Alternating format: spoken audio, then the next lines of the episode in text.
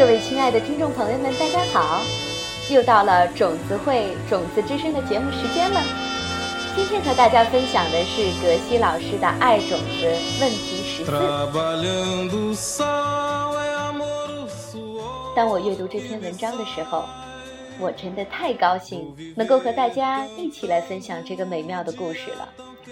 它发生在哈尔滨，当时格西老师受邀请。去到这个干燥寒冷的北方城市授课，在 DCI 的课堂上，有一位年轻的女士提出了一个婚姻生活里常见的问题。她的原话是这样的：“我有一份很有挑战性的工作，所以往往我回到家的时候都已经疲倦不堪。”我真的觉得自己需要一个人来跟我一起讨论在工作上面临的问题，但是我的丈夫并不想听到这些问题，更不用说帮我想办法解决了。我应该种下什么样的业力种子，才能够看到他更具同理心呢？格谢老师在听完这个问题之后。并没有急着回答，他先向这位女士问了一个问题。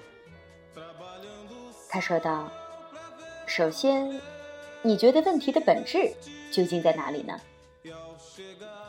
这位女士想了一会儿，说：“嗯，我觉得问题的关键应该是永乾根本就不听我说话。”格西老师笑着说道。那这样的话，我们需要种什么种子就已经一清二楚了。你需要开始更认真的聆听别人说话。听起来这个问题的答案是如此的简单。于是接下来这位女士继续问道：“那最好的方法是什么？”格西老师继续慢条斯理地说。根据经典记载，这只不过是好的冥想练习的一种延伸，能够倾听自己内心的能力，让自己的注意力锁定在一件事物上。当你训练有素时，你会觉得你的意识会顺着你想要专注的事物溜去，就像穿着冰鞋溜过一英里的冰，但是冰鞋从没有离开过冰面一样。刚开始的时候，会真心觉得这是件苦差事。你坐在桌子的一端，试图去听对面的人在说些什么。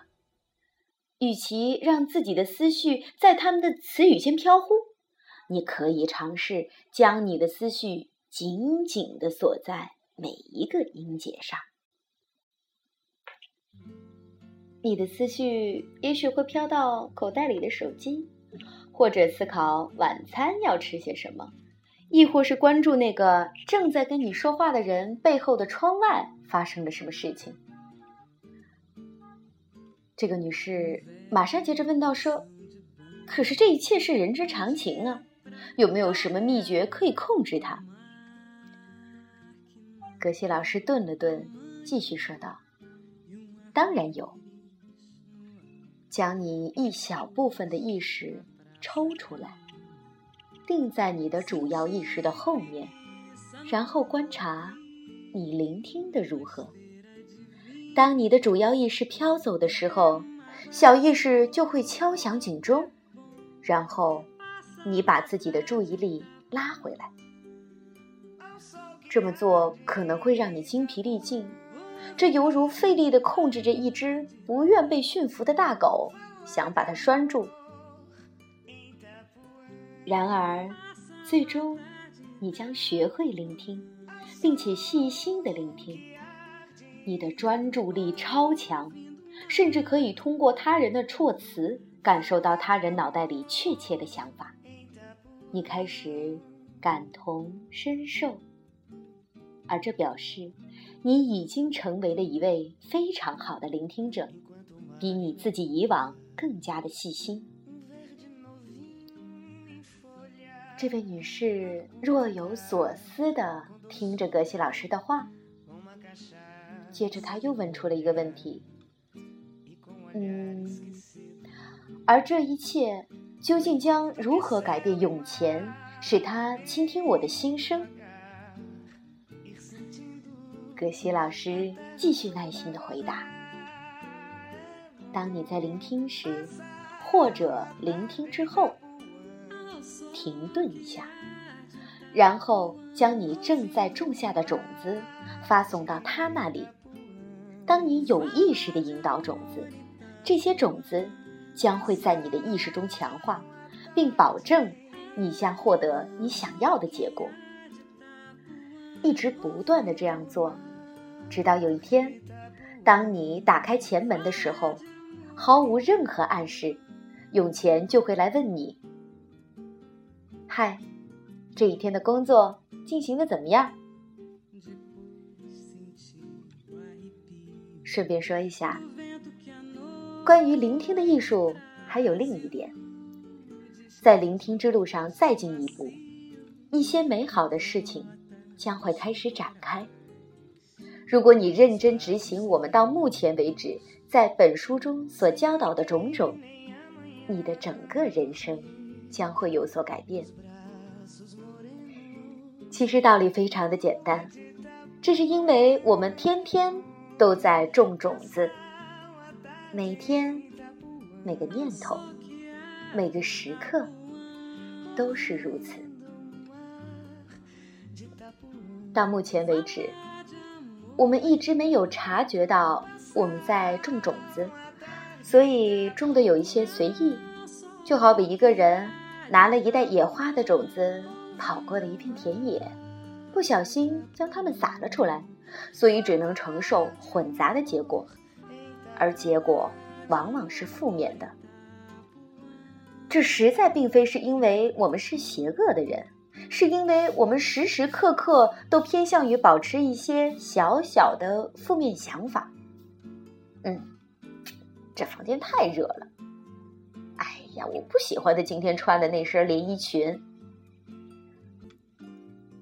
是的，就是这些芝麻绿豆大的小事儿。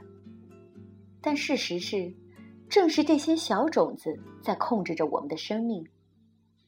试图去了解苹果种子和苹果树规模的不同，那么毫无疑问，你就会相信我们的生命之所以会充满起伏，是有原因的。因为我们不常种大量的好种子，所以当我们开始有意识的种好种子时，我们就立即大幅度的更改了我们好种子的比例。而举聆听为例，这意味着我们将立即能够听到人们说出很多令人惊讶的事物，而这之前我们没有具备聆听的种子，是无法听到这些的。不断的听，用心聆听，你也许可以调到你以前从不曾察觉到的频率，就像动物也可以听到一些声音，人们却听不到。你也许会从一些人身上学到意料之外的东西，甚至，也许某一天，你会跟天使对话。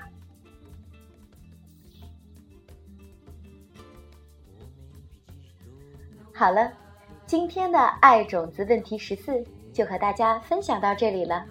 非常感谢各位听众给我种好种子的机会，那我们明天再见。